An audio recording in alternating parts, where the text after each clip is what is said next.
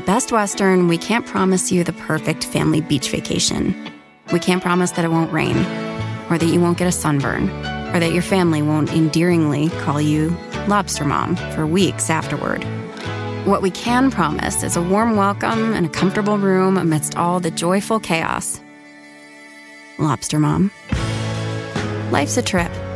Make the most of it at Best Western, with over 4,200 hotels worldwide. Life is a highway, and on it there will be many chicken sandwiches. But there's only one McCrispy. So go ahead and hit the turn signal if you know about this juicy gem of a detour. Longest Shortest Time is brought to you by Invitae. Your genes can tell you if you're 12% French or 6% Italian. They can also tell you a lot about your future health. When you take an Invitae genetic test, they search for meaningful health information, like whether you're at an increased risk for inherited cancer or heart disease. Based on your results, you may be able to take steps to potentially lower that risk. Learn more by visiting invitae.com. That's I N V I T A E.com. Hey everyone, it's Hillary here with a special extra mini episode. We've been hearing from so many of you about how excited you are that we're covering the topic of discrimination against working moms in our series, It's a Real Mother. And when we started working on the series, before it even had a name, we thought working moms really need a rebrand. So we reached out to the world's largest independent design firm, Pentagram, and we asked them to help us out. And they made the video that so many of you have been sharing. Thank you so much for doing that. And today, I want to take you behind the scenes and introduce you to Michael Bierut. He's the designer whose team made that video for us. And he's also someone I've known for a while. Do you remember meeting me? Yes, I do remember meeting you. Um, I'm friends with your dad, who's a very accomplished uh, photographer who I've known probably as long as I've known anyone since I moved to New York from Ohio uh, 37 years ago. He lived up in Connecticut and we lived in um, Westchester County. I think we were up to your house a couple times and probably I encountered you as a little girl. I was probably like, I don't know, eight years old or something. Mm-hmm. So, so over the years, we've sort of like developed a, a professional relationship too. I've interviewed you Indeed, yeah. um, before for Studio 360 about why all election signs look the same, and we've like we've been in touch. And um, can you just tell people who don't know what pentagram is? Like, describe what pentagram is. Pentagram is a, uh, a, a big and in our field famous design firm known for doing uh, the logos for Shake Shack and uh, Mastercard. What are some of the awesome things that working moms at your firm have done that we would recognize out out in the world? Let's see. Um, well, um, uh, Emily, one of my partners is a working mom, Emily Oberman. Um, she has two small kids, two twins, and um, she's done everything from the Open to Saturday Night Live to uh, I don't know if her boys know this, but she designed the brand for uh, Snoop Dogg's marijuana products, Leafs by Snoop. Uh, maybe that's, i I'm not sure the, the boys listen to podcasts, but that's what mom's been doing at work when she gets gets dressed up and goes into the office. She's working. She's selling marijuana where it's legal to do so. Um, you know, she did the logo for the Tonight Show with Jimmy Fallon, and so she's like a. She's like a. I mean, She did the opening to um, Unbreakable Kimmy yeah, Schmidt. exactly. Yeah, and so talk about a cool mom. Unbreakable, they alive, damn it. It's a miracle. Unbreakable, they alive, damn it. With females all strong unbreakable, they alive, damn it. So I brought you this problem, right? Because we're doing this series on working moms, and I felt like the working mom needs a rebrand. And who better to do it than Michael Bierut's team at Pentagram? And first of all, let me just ask you, why did you say yes?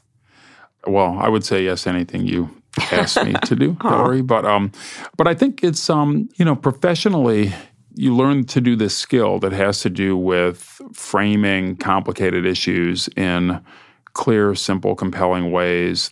And um, you know, my wife was a working mom uh, as she raised our kids. Um, a lot of the people in my firm at Pentagram are working moms and parents with children. I mean, I think everyone senses that working moms are an embattled kind of uh, uh, cohort who could use a rebrand. But when you actually see the statistics, it's actually rather startling.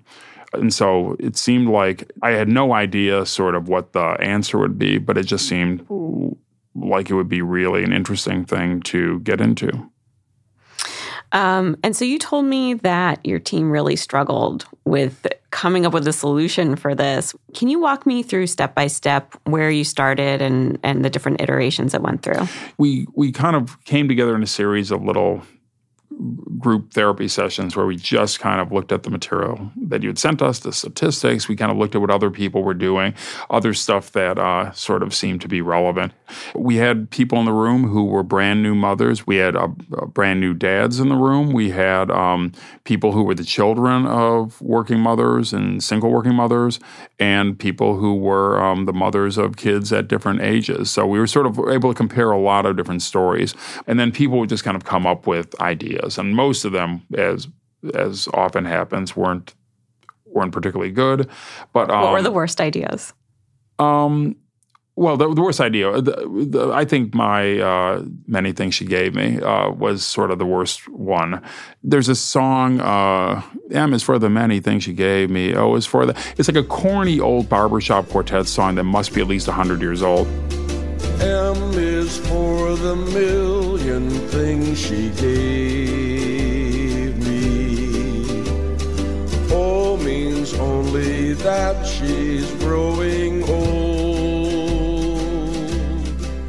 And I thought if we could just kind of have a band do it as like this thrash rock sort of thing, you know, have like, you know, Sleater-Kinney or Mm-hmm. someone like do it. But we didn't want to do something that would end up in a deodorant commercial, you know, and a lot of the ideas we had sort of seemed perfect to play into, you know, for busy mothers, we have just the deodorant for you. It didn't solve the problem and it sort of seemed kind of derivative and it just seemed like it would be hard to do. And it just, I'm, you come up with an idea that's like hard to do and ineffective and derivative. It sort of is, you know, not much of an idea. But in the midst of it all, um, we, actually, it's funny. We when you're doing that kind of work, a lot of times you try not to talk right about the solution. You just sort of like try to feel your way around the problem. And one of the things that we sort of liked was this idea that um, like mothers are sort of badass. You know, there's cliches about it and there's stereotypes about it, but the heart of it is sort of this kind of, you know, relentless resiliency and and once you start thinking about it, there are so many different examples that start surfacing. So every time we would meet, someone would have a new example of somebody that showed up. Uh, um, you know, some viral thing that went around. The, the one I remember distinctly was there was that funny video of the hapless guy being interviewed by the BBC while his uh, toddlers uh, right. kind of came bursting in the door and interfered with things. For the wider region, I think one of your children has just walked in. I mean, shift it. and then his his wife actually, you know, you know, tries to sneak in the door to haul the kids away so the interview with the BBC can continue. the um pardon me pardon me. my apologies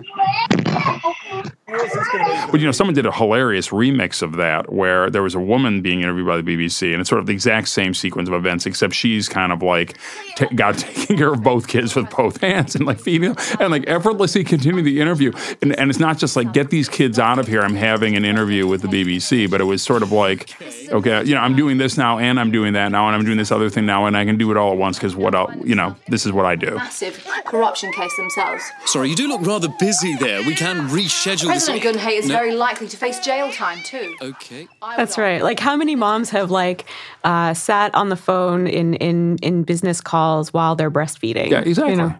So tell me about how this idea came about for this video. It's a real mother. Yeah, yeah. We had this idea about, um, you know, when you say it's a real, you know, have you seen it? it's a real mother? You know, you have this thing where it's describing something like really tough. And I think we're, we're- so we sort of we were there, and one of the things we were kind of vacillating about is like, are we saying that like that every mother is a tough motherfucker in a way, you know? And that didn't seem right actually. But it was a woman named Sarah McKean who works on my partner Paula Scher's team, who um, had, I believe, just come back from maternity leave, and um, had had like um, you know, infant at home who said, you know, what if we said like, you know, if the job's a real mother, get a real mother. And I think that that idea of defining the real mother, the tough thing, as the challenge, and the solution being a mother, as opposed to sort of like challenging every mother on earth to be like a real mother. So and so we got it that far, and then we were we were working with that, and then we got your email that was along the same lines. So I have to admit there was a point in my career Where I said, let's do a thing called work like a mother. work like a mother. And there was a thing where there was a point in my career where I would have been just completely deflated that like uh, you know my client had in effect beaten me to the punch. But um, when an idea seems like the right one, it one of the things that makes it right is that it kind of has an kind of inevitability to it.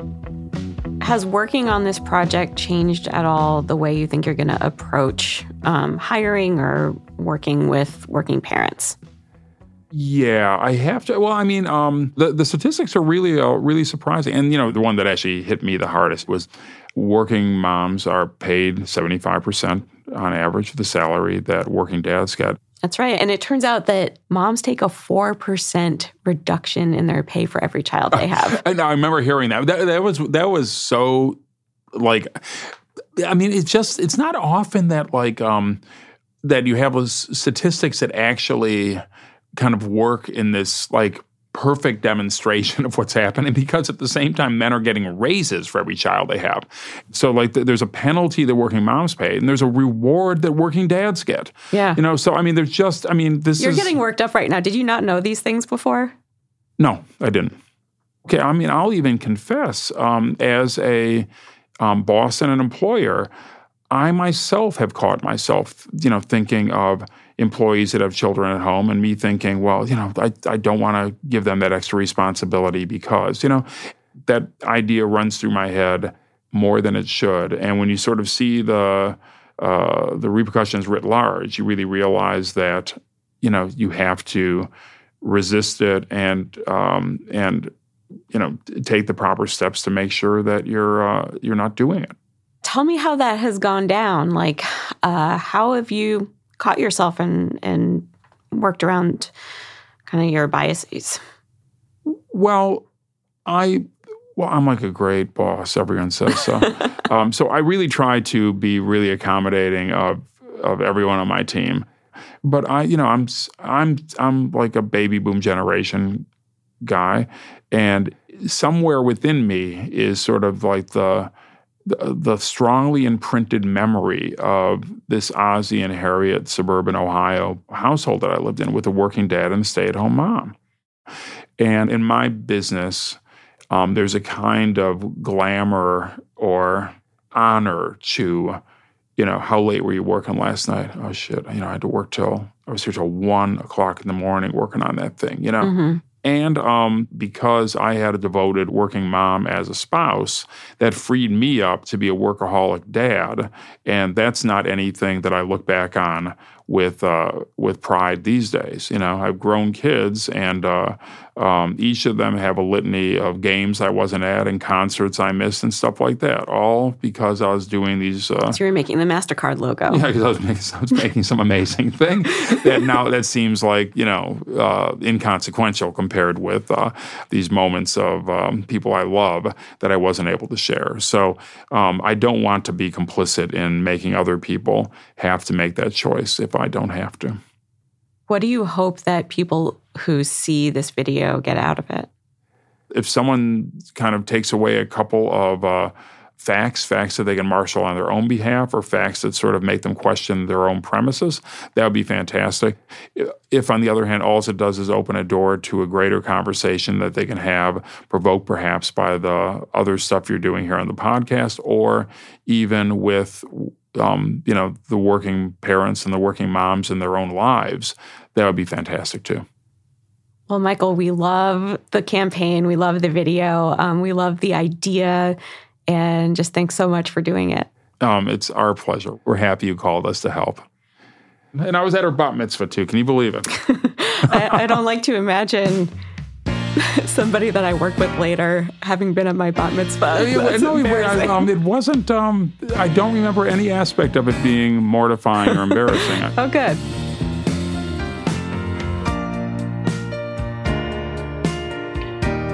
We are, of course, so excited that Michael and his team at Pentagram took on this project.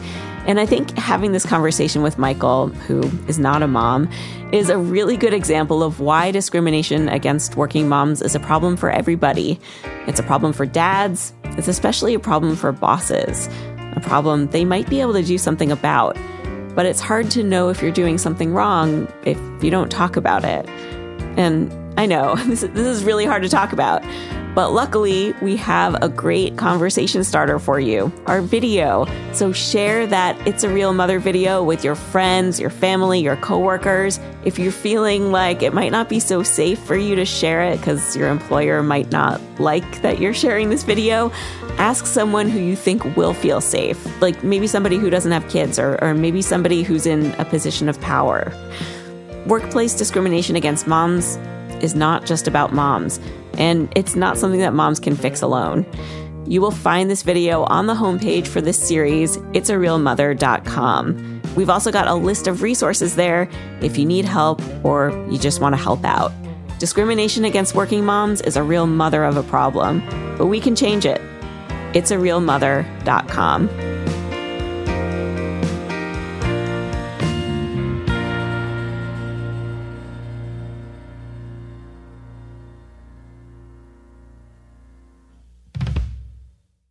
I'm standing outside Smithsonian's National Museum of American History. Inside, there are like a trillion objects, and I have to go in there and find 10. So we open a drawer here, and there's Indiana Jones's jacket and Indiana Jones's whip. What is this? Now I'm Prince donated this guitar. I'm Aasif Mandvi, and I am lost at the Smithsonian. Where do I begin? This place is obviously full of fascinating stuff. Fonzie's jacket worn by Henry Winkler on Happy Days. There are 156 million objects in the Smithsonian's collections. Here are Muppets. These aren't just objects. They're pieces of America's self identity. I'm looking at a, a robe with the name Muhammad Ali. Only 10 episodes, only 10 objects. That's pretty amazing. Lost of the Smithsonian is out now. Subscribe now in Stitcher, Apple Podcasts, Spotify, or wherever you listen. At Best Western, we can't promise you the perfect family beach vacation. We can't promise that it won't rain, or that you won't get a sunburn, or that your family won't endearingly call you Lobster Mom for weeks afterward.